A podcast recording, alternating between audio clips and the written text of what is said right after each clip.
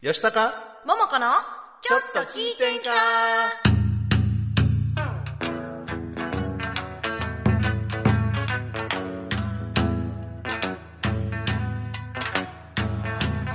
えーさてはこの場の皆様えーちょいと出ました私もお見かけ通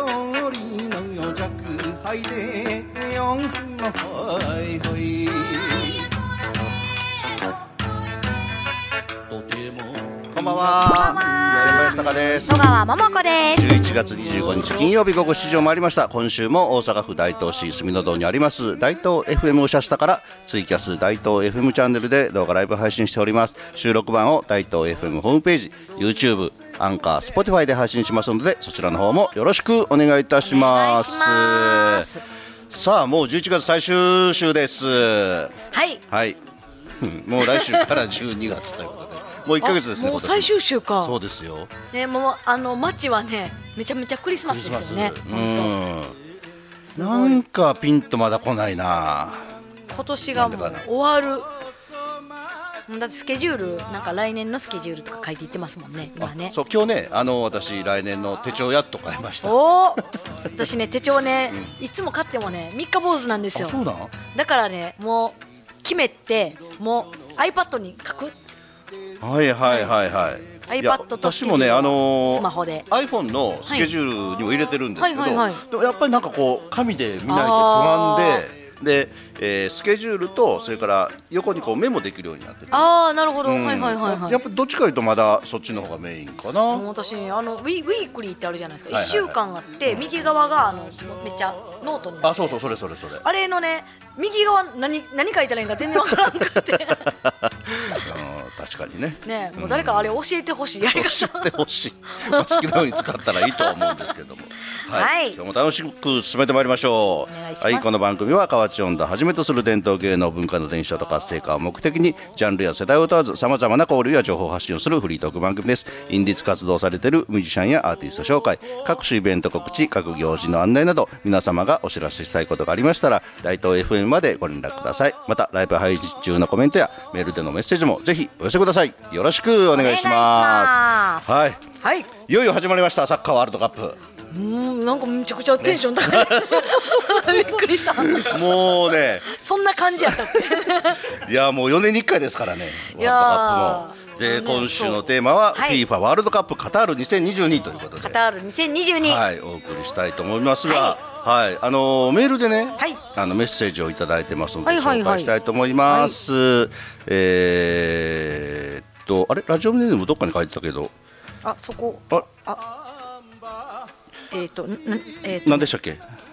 ちょうどちょうどちょうど切れちゃったちょうど切れちゃそっう切れてるごめんなさいまた後で紹介しますえメッセージ吉高さんおばんですおじんですたアグリさんあアグリさん、はい、えーいよいよサッカーワールドカップが始まりましたね。サッカーといえば以前結婚式や披露宴の撮影をしていた時、侍ジャパンがよく泊まっていたホテルで、あ、そうなんや。へーミーティング用にプロジェクターやスクリーンのレンタルの仕事もしていました。ホへーテルの営業部門の人に頼んで、福西選手からサインもらったりしました。へー今でも宝にしています。まずは目標のベスト8に向かってチーム一丸で頑張ってほしいですということですけれども、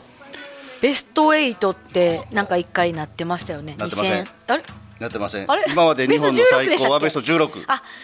16なった時ちょうどね私大学やったんですよ。あー帰りね道頓堀えらいことなってんであって言われそうやてそうやそうや私その時にあのちょうど中村美津子さんの店で働いててあの大学の帰りになんかすいません恵比寿橋通れない んで遅刻しますってで言っもてこの前、日本がドイツに勝った時もそんな感じだったんじゃないかな、道頓あ堀。あなんかすごかったらしいねですね渋谷もすごかったみたいですけど、ねはい、あのツイキャスでもコメントいただいてます。えーこたっちまたんさはん、いありがとうございます吉高さん、おばんです、おじんです、もんこさん、おばんです。お姉さんです。 えーサッカーで日本がドイツはにい逆転勝ちしましたね、素晴らしかったですね。日曜日の晩の試合も楽しみです。ということで。はい、えー、真田正村さんかあら先にご挨拶しますはい吉高さん、もんこさん長女の中西さん次女の西原さんスタッフさんそしてご拝聴している全世界の皆様こんにちはうるせえよはい今日はダブルヘッダー放送ですね最後まで頑張ってください今日もよろしくお願いしまおす願いしますお願いしそうサッカーねサッカーねああんまのりサッカー詳しくない私全然ですけねどあの詳しくないどころかフフォフォフォワードフォワードミフォワードミッドフィルラーミッドフィルダーミッドフィルダはいーはいデディディィフフェェンンダーダー、はいディ DF DF とかえ FW フォワードは基本的にはこう攻めていって点を取る役目の攻めていく人ミッドフィルダーは中盤で、まあ、ボールをコントロールするディフェンダーは、まあ、文字通りディフェンス守ディフェりンってスいう感じですけど、まあ、近代サッカーはもうみんなで守ってみんなで点を取りに行くって感じですからあそうなんですかあだからね時代によ一っては番ちょっとちゃうんですかそう運動量が多いのはディフェンダーのサイドバックかもわかんないですね、サイドバック、うん、あの右と左右と左日本でいうと長友さんとか酒井さんとか。それはどっちにも行くみたい右な右と左で、はいあのもちろんディフェンスやから引いて守るし、はいチャンスがあればずっと上がっていってあその場のセンタリ判ング上断げたりがそうそうそうそう必要みたいなうんへえっていうレベルなんですよそうなんですよ申し訳な最い近ねあのミッドフィルダーでも、はいボランチとかいう言い方あなんかボランチって聞いたことありますいろんな言葉があるんでね、うんまあボランチっ進て,、化してますからえボランチってなんかあれ人の名前を思ってたんですけ どボランチさんはスペイン語やったかなポルトガル語やったなんかかどっ忘れたかの国の監督とか そんな名前やと思ってたんですけどけど そんな感じもしますねボランチうさん、んまあまあでも、はいボールをあのゴールにたくさん入れた方が勝ちっていうシンプルなスポーツですからああそうそうですよね、うんまあ、それはそうなんですただルールがねオフサイドとか多分ややこしいと思うんですけど、うんで特にこの大会ではそのオフサイドをはい AI による、うー判定をしてるっていうことでへえ AI による判定 VAR、 VAR、うんでオフサイドの判定はそれとは別にカメラ12台が会場に設置してあってボーールの中にセンサーが埋め込まれてるんですへえでそのオフサイドっていうのは、はあのゴールキーパー以外に相手のディフェンスが1人以上いないとそのオフサイドっていう反則になるんですよ要するにはい待ち伏せしてるっていうことで、でそのオフサイドっていうのは味方選手がはいボールを蹴った瞬間に、その選手がキーパーより2人目より前にいるか後ろにいるかなんですよで蹴った瞬間っていうのがミソで、はいはいはいそれは今まであのもちろん今ってあの普通の審判はそうなんですけど、はい肉眼で見てるわけですね。はいはいそうですよで蹴っねた瞬間にデはいィフェンスじゃないですその攻めてる選手がはいどこにいるかっていうのを見ながら、こっちでそのディフェンスラインあのオフサイドラインを見ながら蹴った瞬間もこう見ないといけないんですよはいはいはいはいでそれで判断してるんですけどね、はいでそれを機械的に今やってるとボールの中に AI 入ってるそうセンサーが入っててセンサーはそれは蹴っても大丈夫け大丈夫大丈夫蹴って潰れたらやっぱなれへ ん、うん、でその蹴った瞬間がもう機械的に、今蹴りましたその時に選手がどこにいるっていうのがちゃんとこう立体的にボンへえすご出ーていくるのでだからこの大会でもあのオフサイドで判定やゴール判定が取り消しになってっていうのは何いくらもあるし日本とドイツの試合でも何回かありましたよねそのシステムはワールドカップだけなんですかうーんとそのシステムは今回のワールドカップからただ VAR っていうのを聞いたことあると思うんですけど日本の J リーグでも採用されててそれはまあビデオによってオフサイドもそうですけどねあの、えー審判を手助けしようという、あくまでも審判のアシスタントっていうような位置づけなんですけど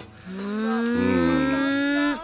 ねなんか審判の話になってましたけど。そうね、あのさっきねちょっとあのちょちらっと打ち合わせの時に喋ってて、なんかそのワールドカップの審判目線でのそうそあのの見ー方みたいまあなのが私もサッカー選手としてもやってましたし、で選手としてよりも審判としてサッカーにかか携わってる期間の方が長いので、はいはいはいはいあのーまあどうしてもあの審判を見てしまうっていうかね、はいうん、やっぱりワールドカップに選出されてる審判ってすごいね。やっぱトップクラスの審判もちろんもちろんんもちろん、うん、へそれは日え本でも J リーグ担当の審判ってすトッごいでプすクラスの審判っていうのはどういうところがトップクラスなんですかもちろん身体能力もそうだし身体能力それはもう絶対そうですよね、はいでちゃんとこう基準があって、はいそのなその何メートルを何秒以内とかあそういう基準がもあってそれを絶対クリアしないとダメですしじゃあ私審判になれあの えそうだなからい身体能力とかああのあのこういう言い方するとちょっと怒られるかもわかんないけど、はい選手としてワールドカップのピッチに立つよりも、はい審判としてワールドカップのピッチに立つ方が私はちょっと難しいというかそのへー確率としてはねへえ狭いんじゃないかなとも思ったりもします動体視力とかもあるんですか動体視力をそれ測るわけじゃないけどあー総合的にやっぱりただ走れるだけでもダメだし 声の大きさとか声はあんまり関係ない関係ないあそれ関係ないあの野球とかやったらあるじゃないですかストライクとかみたいなあれも声の大きさとか関係あるえあるんですかねなんか私 ねたまたまなんですけど野球の審判されてた方が、はいあの実家のなんか近所に住んでたんですけどあの犬を怒る声があのストライクの声と一 緒やって面白いそれ、えーおすごいええ声聞こえてきたって思ったらうんあのその人が怒ってるみたいなワンワンしてるの怒ってるみたいなそうかまあサッカーにはまあ、どちらかというと疎い感じの桃子さんがワんールドカップといえば何を連想しますかドーハの悲劇おおそれは知ってんねやドーハの悲劇だドーハの悲け劇あの一回あの最初から最後まで、あのお兄ちゃんがサッカー少年やったんで、はいはいはいあのそれと一緒にあのあのあ最初から最後まで見てあのよし勝ったって言ってさあお風呂入ろうって思ったらあの残りのなんかロスタイムそでお兄ちゃんがテレビの前で崩れをしてました、うんと私もあれはショックやったな1993年ですわあのこれでも翌う年のアメリリカ大会に日本が初めてワールドカップ出場するだろうってもう大手だったんですうーんグループ1位でねでそれに勝てばもう確実にえーワールドカップが決まるという時に後半ロスタイムまで2対1、えー相手はイラク、うん、だったんでこれでいけるぞと思ってたのにね今言ったなんロかスねタイム、その当時はロスタイムという言いね方でした今でこそねアディショナル今ロスタイムって何いやあアディショナルタイムアディショナルタイムは今何分って表示するでしょああるんですか アディショナルは何分ですよって、はいでその当時は、はいそういう表示も何もなくって、はいあのしそのベンチとかにも伝えなくって、はい主審の采配だけだったんですへえ、あ、そうなだんでかすらか。何分あるか分からずに選手は戦わないといけないしベンチもそうなんですいつ笛が鳴るか分からないような状態でもう終わるやろもう終わるやろって言った時にコーナーキックから点を入れられたと。ああ、もう私あのもう二度と試合を見るなってお兄ちゃんに言われましたもん。でそれで上位2チームまでがワールドカップに行けたんですけれども、日本が3位得失点差で韓国と勝ち点では一緒並んだんですけども、あー得失点差で韓国の方が上だったので日本は行けなかったで、ドーハの悲劇が今回ドーハの奇跡になったんですよね。そうそうそうそうでも、ねドーハの悲劇のはい4年後、四年後、ジョホールバルの歓喜んんななんて言いま した。今ジョホールバルの歓喜ですよジョホールバル、マレーシアにあるジョホールバルというジョホールマル、ジョホー ルバルジョホールバルって船やないですかあの東国原さんみたいな感じのジョホールバル。うんでこれももう、えっとアジアの出場権をかけた、えープレーオフだったんですけど、うんでその時に、えー日本とおイラはいはいはいはンいイランが、えープレーオフで、はいえー前半1対0で日本がリードしてて、はい折り返して後半になりました、はいはいはいで後半にまさか。同点に追いつかれてあら。逆転された、うん、でそこで、えーっとね、当時ね、えー三浦知良と中山権中山がツートップだったんですよでそれを監督監督誰やったかなあ岡田監督、はい岡田監督が三浦和と、はいえー権中山を下げて、はい。城彰二とロペス・ワグナーを入れたんですよはい。でそれで、えー同点になったほでそれから、えー延長戦う。はい。その当時延長戦はサドンデスというか、えー V ゴール方式ゴールデンゴール方式といって、えー前後半こえー延長の前半15分後半15分やるんですけど、はいもう点どっちかが先入れた段階で終わりっていうはい。やったんですね、はいはいはいはいはいはいで延長前半15分お互い得点なく終わりましたで延長後半、延長後う半んにえー13分13分、に野心岡野が野人岡野、 野人岡野、めっちゃ足速いねんけどはい、それまであ後半あの延長から、あはい延長から投入されて、はいはいはいはいえーめっちゃ走って、はい決定的なチャンス何回も外しまくって、みんな頭を抱えてたんですけど、はいもうじゃあこれもう延 PK 戦かっていう、はい延長後半13分、はい、中田英寿のはいミドルシュート、見た中田英寿わかるあ、わかります、ひ、ひでって呼ばれてる人でちすょっねと。熱く語ってますけ ど中田英寿が、はいあのミドルシュートを打ったミドルシュートそれを相手ゴールキーパーが弾いたところに、はい岡野が走り込んでおスライディングしてお点を入れたおーでそれで日本が初めておワールドカップフランス大会に行ける切符を手にしたというこれが情報ルバルの歓喜ジョホールバリの歓喜、はい、なんですワールドカップ本戦とは関係ないんですけども私はもうワールドカップといえばさっき言ったドーハの悲劇と、はいこの情報ルバルの歓喜で初めて日本がワールドカップの舞台になったというのが忘れないねあというこのとでございます。ゴールした瞬 間わーってなりますよねわーってなるんだあとでも PK 戦ってめっちゃ思うんですけどね、もうあの特にそのワールドカップとか大きい舞台の PK 戦って、はいゴールキーパーの人のメンタル大丈夫かなってほんまに あめれっちゃは、蹴る方も、はい、あその蹴る方もですけどキーパーねも大変うんでもゴルフでいうところのねあのあれじゃないもうグリーン上じゃないですかそうもうそうそうそうそうこのそうまあそうですよ一振りに何千万かかってるみたいなのねもう PK 戦いろいろコメントもいただいてるんですが、あのちょっと熱くなってしまったんで、はいちょっと一旦ここ で、はい、あもう読みに行きたいと思います。早っはい、NPO 法人大東夢作りコミュニティと、えー時代を超えて炸裂する祭り魂温度ザガラからのお知らせです。 NPO 法人大東夢づくりコミュニティではインターネットラジオ大東 FM やフリースペースの運営また地域活性化イベントの企画運営などを行っていますラジオでは大東市のさまざまな情報をお届けしています現在ゲスト出演者を募集中詳しくは大東夢づくりコミュニティで検索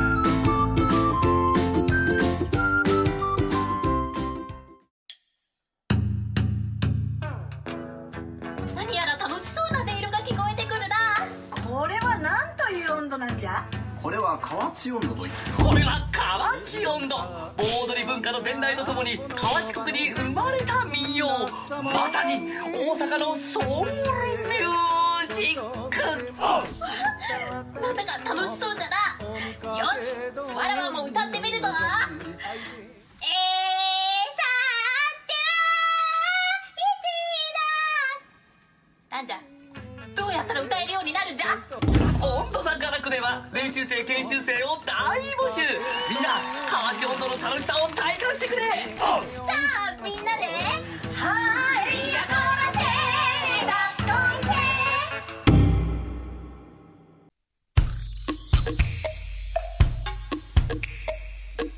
吉高桃子のちょっと聞いてんかこの番組は NPO 法人温度座が楽今日は新企画株式会社オールクリーン大東ピクチャーズの提供で大阪府大東市住の堂にあります大東 FM おしゃスタからお送りしております、はい、今週は FIFA ワールドカップカタール2022についてお話をさせていただいておりますがコメントをいただいているのを忘れておりました 鎌田さん吉高さんのコーチングしているチームから未来の侍ジャパンの選手が出るように頑張ってビシビシとコーチング楽しんでくださいねおそうですね侍ジャパンは野球ですわ侍ブルーですあれ侍えじゃあなあ侍ジャパンかえはいえー、真田正村さんからえどういうこと ドイツ戦お見事でしたドイツはミッドフィルダーの要サネ選手が膝の怪我で欠場したのは大きかったです VAR ビデオアシスタントレフェリー日本戦でも前田選手が前半に VAR でノーゴールになりましたねまた今大会は日本の女性がレフェリーで参加されてますねということで皆さんめっちゃあの鎌田さんからサッカー見もて日ますね本の女性の審判が初めてカタール大会で審判デビューしましたねということなんですそうなんですよ今回ね男性レフェリーはあの呼ばれてないんですけどワールドカップ史上初です女性審判が招集招集されたのは、え3人選ばれてますでそのうちの1人が日本人の山下良美さんでもそれこそなんかそのワールドカップに出るトップレベルの審判って言ったらそうそうそうそうあのその選手と同じぐらい走らなあかんそうですよむちゃくちゃ足速いってことですかだらあの女性でも男性も関係ないですからねねでこの前デビューされました、はいえーっと第4審判で第4審はい、あのボードあのか か両方のベンチの、 はいとコミュニケーションを取ったり、その、えー主審副審をサポートして全部記録したり全部を見ないといけないんですよよ第4審って大変なんですよであと交代の時にほらボード番号を書いたボードを出したりとか、アディショナルタイムの表示をしたりっていうのが第4審判判でなんか聞いてるだけでパニックになり そうすですねなんかで次のえーイングランドとアメリカ戦でも代表審判はもう決まってるみたいなんですへけーどもしかするとですよこれあのー出身として呼ばれてますから、はいもしかするとワールドカップで初めて女性審判ととして笛を吹くかもわからないこちらもちょっとおお楽しみなんで皆さんぜひやっぱそれは吉高んさん的にはおおすごいなみたいなうんへえ頑張ってほしいですねそこも見どころっていうかそうそうそうそうですそうどですどういう感じになるのかとかぜひねこれを機に女性審判員イエローカードとか出すかもあそれそれはそう でしょそういうのもうんだからね、本当に女性審判員も増えればいいなと思います。あのサッカー選手としてもワールドカップのピッチは夢ですけれども、レフェリーとしてワールドカップの地を目指すっていうのもまた選択肢があっていいと思いますので。なんか結構その審判目線でこんな風に見てもちょっと面白いよみたいなあったりうんえやっぱりねあるん、えーしあレフェリーのレフェリーの判定する位置を見てもらったらいいかな。位置笛吹いてる時に、はいファールがあったところのどのぐらいの距離でどの角度で見てるあああーだからら見えてるのかっていうのとかあねあうんそれもまたねうんそういうちょっと楽しみみたいなで今回 VAR があります今回とかまあ VAR も普通になってきましたけど、副審多分ね皆さんあのサッカー詳しくない方オフサイドがようわからんという方がいるそうなんですと思けどそうなんですで今 VAR ぐ VAR が余計そうなんですで特にこういうトップクラスの試合になるとあの副審はあの点数が入りそうなのはオフサイドって分かってても旗は上げてはいけなくなってるオフサイドって分かっててももう旗旗をを上げな上いげたら旗を上あげてしまかうんと選手が止まってしまうかもわからないしとりあえず続けてゴールに入った時は VAR でチェックするあるいは明らかにファールだったらもうその時に旗をあーあーそっかそっかそっ上げかるそれで流れ止まってしまったそうだらからちょっとね、うん、あの見見てるらっしゃる方にはなんなんや今頃かいみたいなあ終わってからちょっとさっきの気になっててんけそうそうそどうみたいな感じの物言いみたいなへえだから今点が入ったりそういう決定的なシーンだと主審がよく耳にこう当てて、インカムに当てて聞いてるのは VAR 部屋で VTR 見てる審判がいるのでそこからこうコミュニケーションを取ってちなみにねめっちゃ初歩的なことなんですけどオフサイドとファールって違うんですかあファールっていうのは反則のことなんで反則オフサイドも反則の一つです、オフサイドはでもファールほどひどくはないけどん今どうなんみたいなまあ、感じ身で体す的か、接触がないのでねあでもルール上で言うと反則は反則だああーそれがオフサイドそうそうそうそあうからあオフサイドによってイエローカードが出たりっていうのはないですけれども、んうんうんうんまあ、反則は反則 です今のはちょっとどうかなみたいなのがオフサイドみ たいな違じゃあそのうんですか またゆっくり話します。あんまり時間ない。ちょほっんと今ま日やはね、あの曲も紹介したいんですよ。そうなんであのこの前の沖縄大阪音楽祭で。えー沖縄民謡というかね琉球音楽を披露してくださいました、具志堅ファミリーさん、はいえーが、ねあー素敵でしたねメジャーデビューされてる曲が、はいおありますので、はいぜひそちらをお聴いていおーただきたいと思います具志堅ファミリーさんで「アコーテ」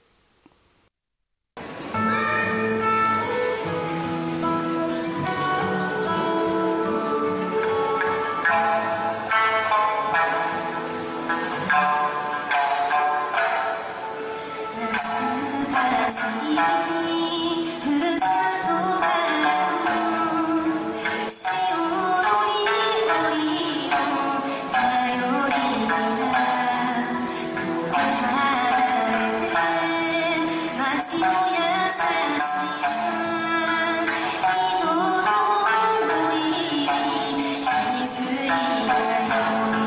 「羽があるならば蝶々のように」「この空を南へと飛びたい」「今すぐ心を満ち去る赤いあの手拭い」「空う幼い想いで」「あの日と同じ風が吹いて」「あの日と同じ風が吹いて」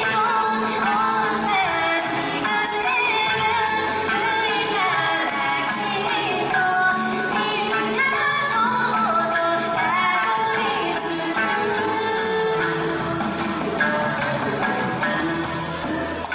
く」「涙の跡はそれ以上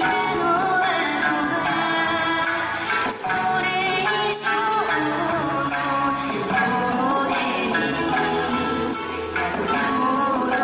「信じたいから」「また新しい朝探す」「羽を抱いてると蝶々のように」